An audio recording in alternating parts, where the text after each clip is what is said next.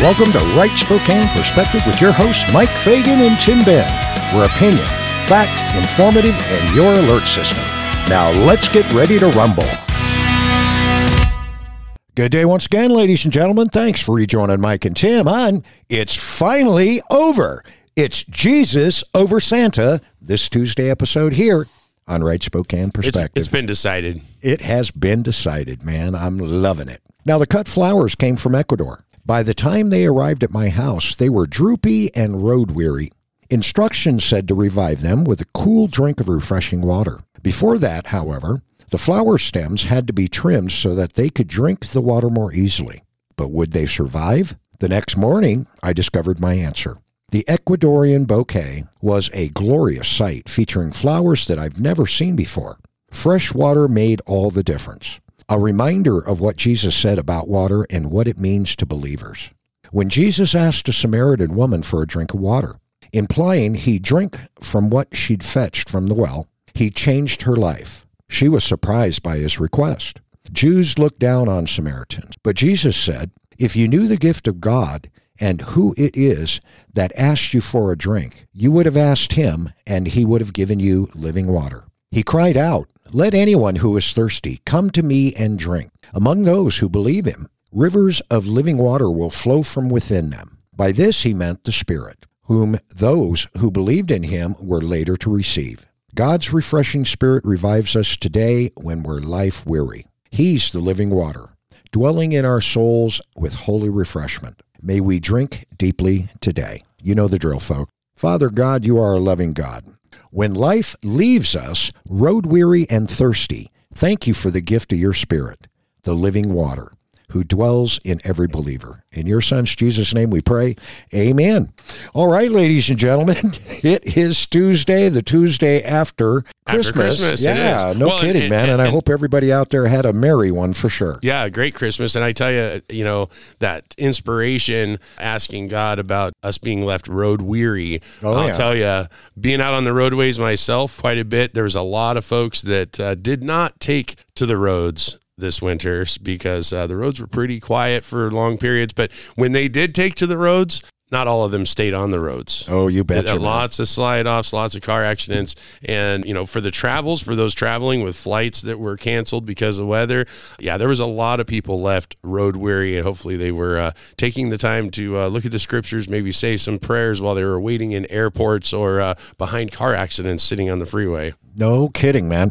And I'll tell you something else, ladies and gentlemen. There is definitely a sector of our economy. There are some employees that we definitely need to be thanking the next time that we see them. And I'm talking about the postal workers from the USPS, as well as the guys from UPS and FedEx, because without those guys, you know, going into the holidays, you probably uh, would have been looking at a bah humbug Christmas morning for sure. Well, there there's short labor out there. You know, pretty much every sector is short labor, which is something we can talk about later in the week, even because uh, people missing their mail. I mean, myself, we weren't getting our mail regularly Yeah. this last month, so you know they're out out there working lots of hours trying to cover routes because they're short personnel. Yeah. and it's amazing that we're short personnel, not just this time of year, but all of this last year when we have so many people that are either homeless or underemployed. Well, what about the guys that are taking advantage of the government trough?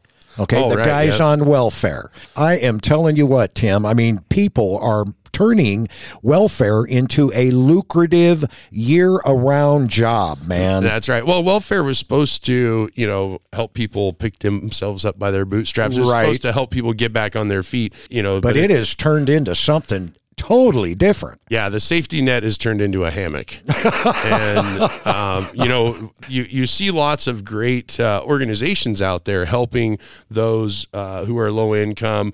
You know, like the the Christmas Bureau, right? They Yeah. they were out there, you know, volunteering, getting Christmas gifts out to to kids prior to Christmas and families. But unfortunately, you see a lot of people they're just not willing to work, and it's not just welfare. So welfare has expanded because you have all these extended unemployment benefits. So people will go get a job, you know, they'll work a job for a while, decide working's uh you know, for the dumb people. Why why would you work when you don't have to? You got welfare that you can go on maybe down the road, but first take advantage of that unemployment, right? And Yeah. then actually, you might not even do that first. If you really know the system, you know, you'll wait until a baby's born or there's an excuse of maybe a sick loved one that Sure. you can say that you're helping, even though they might not even live in the same state.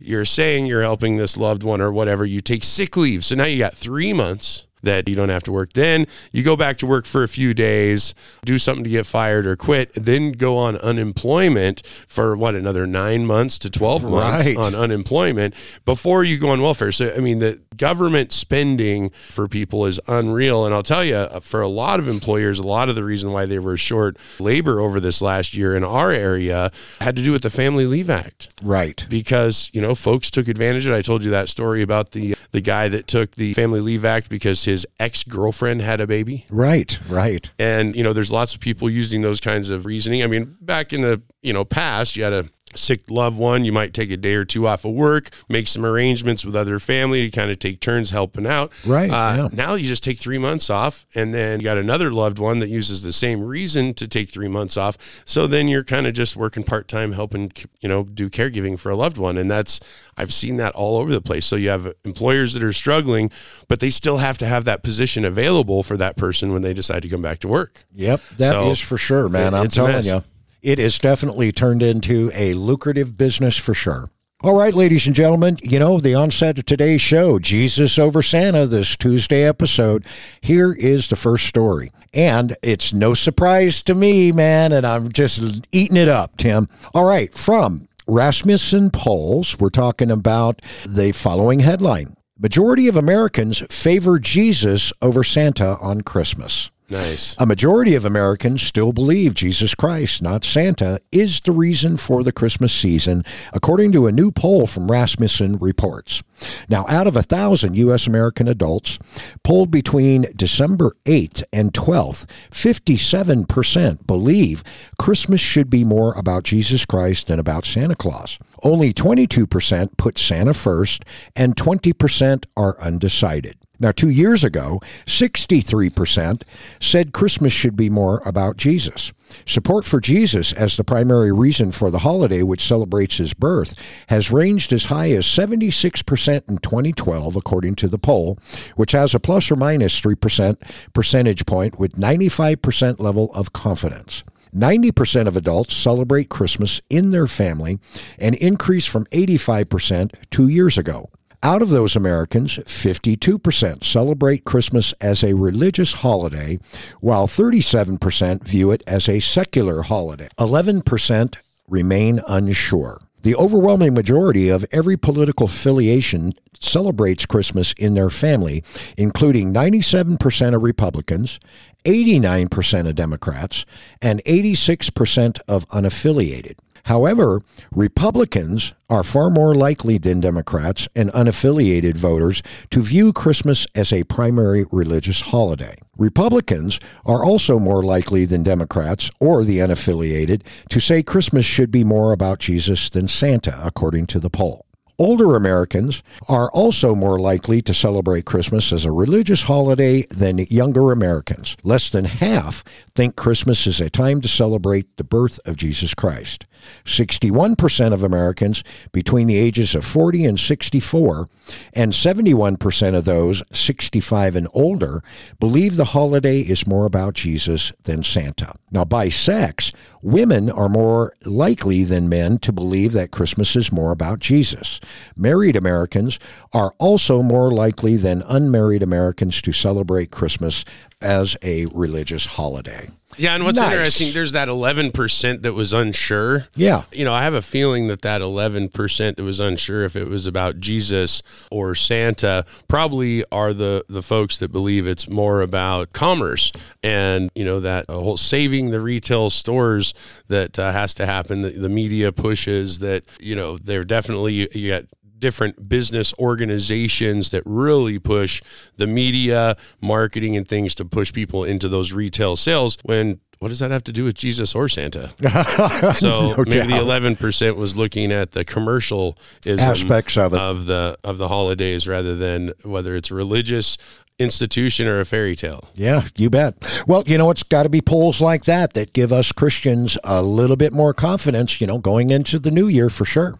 And talk about a little bit more confidence, ladies and gentlemen. Even though Pelosi, one of the last things that she's done as the House Speaker in her long career of basically doing nothing except damaging the United States of America, one thing good came out of the omnibus spending bill. We're talking about 1.7 trillion with a T that Tim and I are going to be kicking off on tomorrow morning's show. But as you well know, Tim and I have been talking over the last month to two with regard to this new 1099K form that the IRS was now going to be requiring on any transaction $600 or more. And it was definitely a change from what had previously been on the books, i.e., 20,000 transactions, 20,000, or excuse me, 200 transactions, $20,000 total. Then you would be subjected to getting a 1099K form that you would have to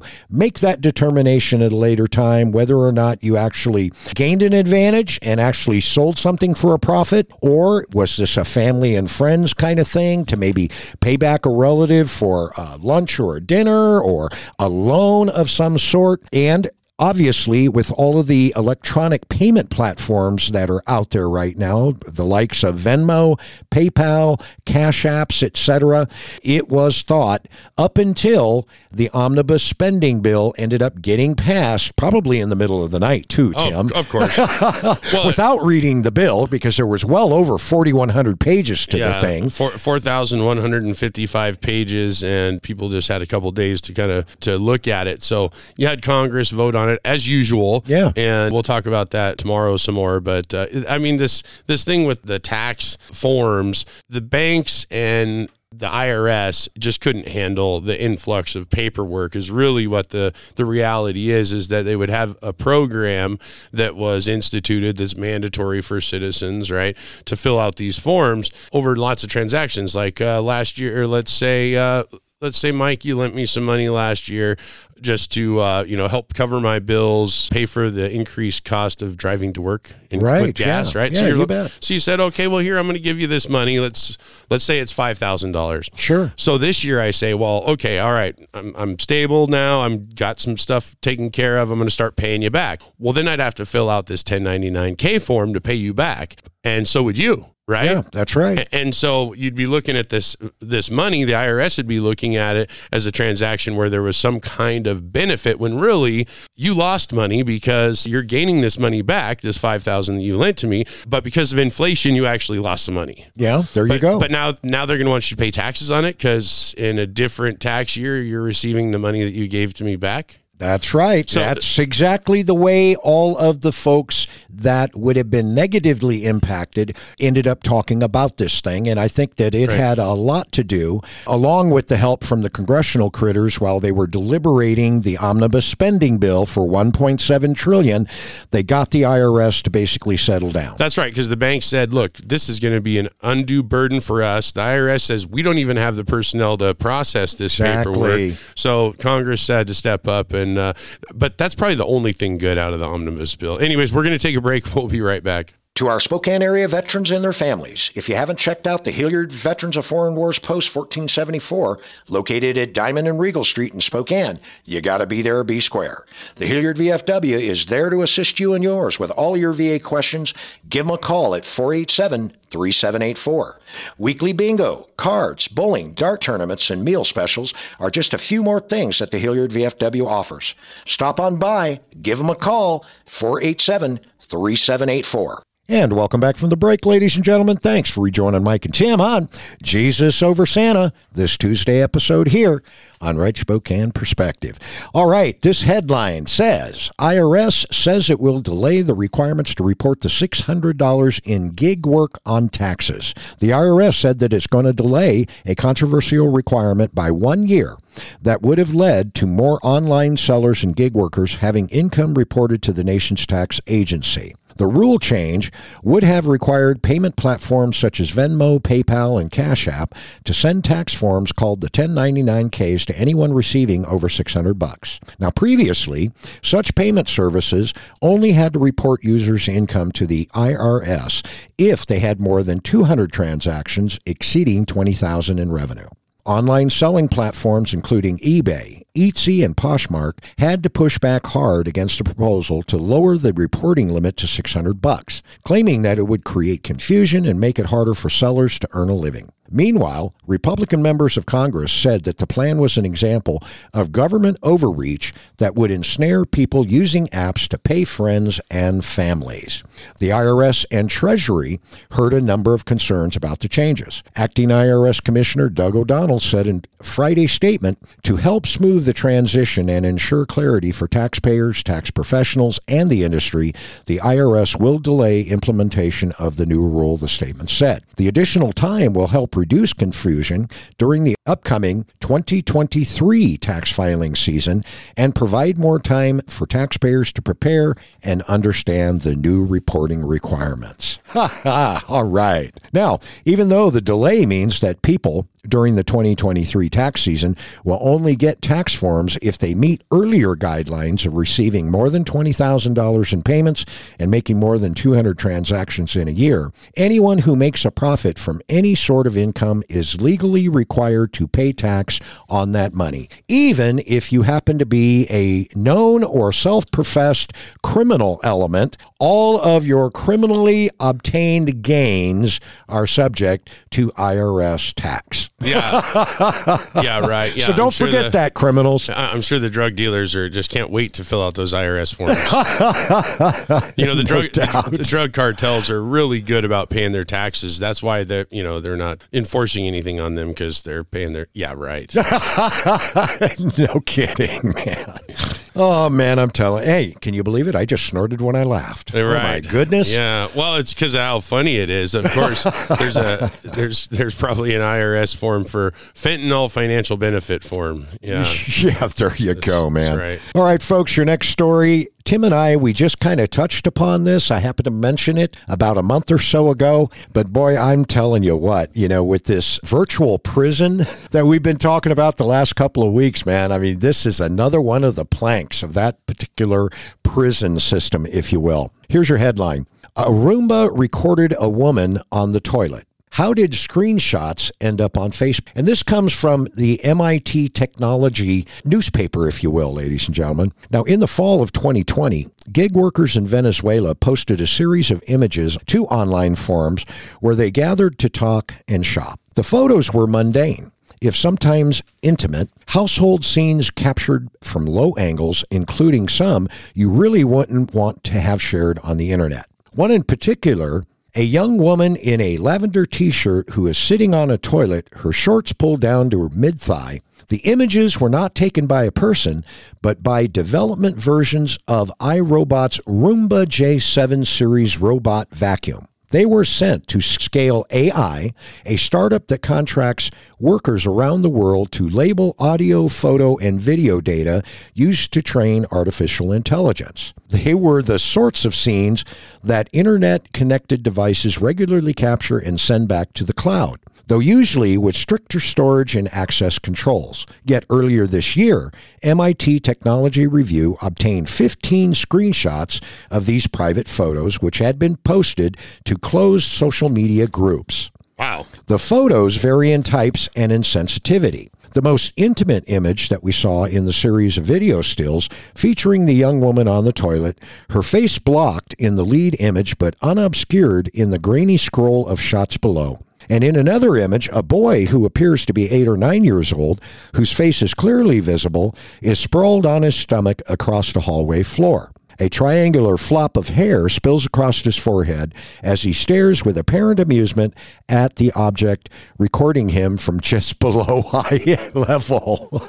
Well, and that's I'm telling you that- what, man. All this AI and these cameras that are everywhere. You know, of course, we know about the, the government cameras, the highways, the intersections. We've got the private businesses and residences that all have, you know, the security type cameras like the Ring that you might not even be on private property. You might be on the sidewalk or out in the street and you're being recorded by you know privately owned by either companies or individuals cameras and so there really is no more uh, it's just there's no privacy. There's No, no, there such isn't, man. thing as privacy at this point. And of course, there a lot of those things are actually violations of the law, violations of your you know right to move about without being surveilled. And Yeah. so you've got private companies doing this. You've got government that then uses those images. Now, in a lot of cases, of course, we've seen right here in Spokane where you have drive-by shootings or you have those uh, porch pirates stealing items around neighborhoods where you know they're being videoed on private property which of course is lawful Right. and it's and it's helpful to make arrests and identifying people but when things are being uh, viewed in the public space and you're allowed to take pictures of people in public space but what if you're across the street on a different piece of private property Right. No, so there's, and there's you know some what? legal matters that, that Sure. can be brought up about those. And, and I think that moving down the road, we're going to see courts make rulings on what kind of things could be used as evidence in cases. It could muddy the waters for, for criminal cases, unfortunately. But also, you're looking at this private side of things where, like the camera. So the, the camera that's on this vacuum cleaner, you got to don't let the vacuum cleaner in the room while you're changing. okay? no doubt. It- it is it's a, it's an autonomous being now. It's got its own ideas on what it's going to send back to the company because you don't own that obviously a piece of equipment 100% because you don't own the intelligence that it's gathering around your house. That's right. And it is doing exactly that, ladies and gentlemen, as this little Roomba vacuum, this little circular vacuum that we have all seen on social media with a kitty cat sitting on top of it, running around the house, vacuuming up your stuff. This thing is also gaining intelligence. I mean, it is marking the square footage in your home. It's taking photographs of the things that you've got in your phone that is at least at home, the yeah. same level as you are. And if you can take videos of a woman sitting on a toilet, uh, then I think it's pretty wide angle there, you know? Well, and, and- and if they're, it- it- you know, maybe this could come in handy for, uh, you know, home break-ins where you could activate your camera or or have your vacuum cleaner programmed to do home security. I don't know, but it, you know, so there could be some benefits to these kinds of things. Except the problem is, what kind of content can the companies own? uh, Right. of your home? Do they get to know what kind of square footage you have? Do they get to, you know, do uh, marketers get to gather data from these vacuum cleaner or any other AI that might be in the household? Is that information that belongs to you as the consumer, or does it belong to the corporations for their right. use? Right. Yeah. It's So crazy, man. I think that's another area in law where you know we're going to see some things happen where these cameras, even on your own property, those photos, does that information belong to you, or does it belong to maybe not just the corporation you bought the device from? It might be third, fourth, fifth parties that are gaining you know pictures of the inside of your home, maybe of you getting dressed, even. Right. You know, then they can market certain kinds of underwear and bras to Uh, you who- yeah, there you go. I mean, that's how they target marketing it's campaigns. at, at this point in time it's just so that's it's bizarre world we live in at this point I, No you kidding. know what mike i'm not buying any more devices that are internet connected in my home so all those people that got that vacuum cleaner for christmas if they're hearing this show don't get rid of the receipt no doubt. All right, ladies and gentlemen, last story I got for you today here, boy. It's all about Walmart, our favorite shopping store. I'm telling you, checkout chaos. How Walmart self checkouts have failed customers and cost them money as thefts hit an all time high. When we're talking about thefts here locally, ladies and gentlemen, Spokane Police Department has just announced that our retail thefts are up 40% this year. Okay. well that's because this year isn't this the basically this they we used to have actual checkouts where there was an employee that checked you out and pretty much this year all across the country self checkout has been pretty much the the standard yeah, no kidding, man. So how much stuff is disappearing that people aren't scanning? Yeah, well, according to some of these Walmart executives, man, you know, stores like Walmart and Kohl's and, you know, some of those other department stores are getting whacked for about 50% Yeah, on the thefts. lots of theft. Now, they are promoted as quick and easy way to shop, but self checkouts may be causing thefts to skyrocket while actually taking longer than cashiers. This week, Walmart announced that thefts at its stores have reached an all time high, with many people blaming self checkouts for the rise. In 2018, just 18% of all grocery shopping was done through self checkout, but this has risen to 30% this year. It's estimated that Walmart loses as much as $3 billion a year due to shoplifting, according to Reuters. And amid this skyrocketing number of thefts, Walmart CEO Doug McMillon has warned that he may be forced to close down stores or hike prices. He told CNNBC's Squawk Box Tuesday that prices will be higher and our stores will close. Theft is an issue. It's higher than what it has been historically. Walmart has closed 160 stores across 27 states in the last six years, but McMillon didn't share any plans to close any specific location. And while many believe that one of the benefits to self checkouts is that they are the need for workers, the opposite may be true. Christopher Andrews, a psychologist and author of The Overworked Consumer, Self Checkout Supermarkets and the Do It Yourself Economy, says the system doesn't work well for anyone. He continued, everyone feels like they have to have it. Companies are thinking if we can just get more people on this, maybe we can start reducing some of our overhead. And research shows that the system isn't actually any quicker than using a cashier. It just feels that way because your time is busy getting chores done instead of noticing every second that passes.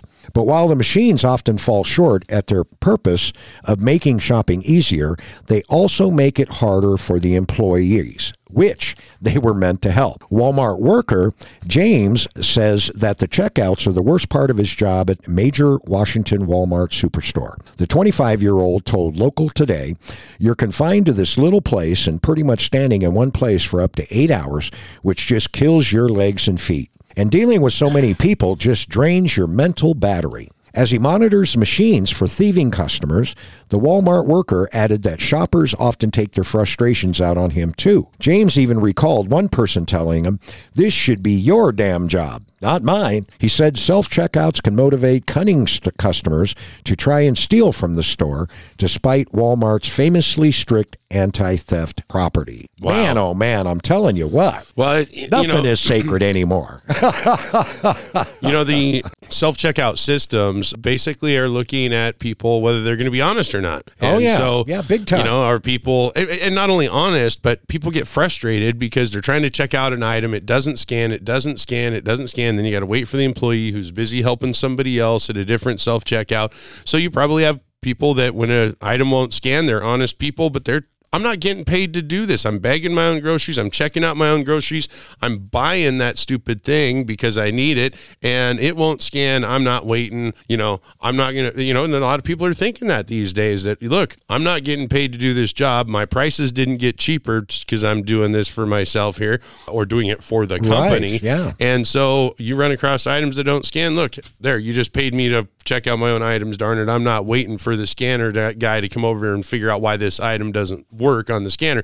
So you probably got some theft that happens because of that, or people that check out things and they're just going so fast they don't hear to make sh- get the beep to make sure that that item scanned you know? So you're hoping the technology works you're hoping that the people operating the technology are using it properly. So there's probably lots of loss that's somewhat innocent. Some of it's i would say theft but people that are frustrated and they're not going to wait for help. Right. and then you've just got the straight out scammers and theft. And i think these stores made a big big mistake in trying to save money by hiring less people and making them you know the customers check it themselves out so we'll see where this trends next year Absolutely, for sure, man. We'll just have to wait and see how many other uh, retailers are going to be jumping on board the Walmart self checkout train. well, it might be nice. We might actually get customer service in the future just because of the. I mean, for once, we could thank a criminal. there you go. We might All- get some customer service in the future. you bet. All of that being said, Mike and Tim are out here today. We'll be back at you and in your face again tomorrow. Bye bye.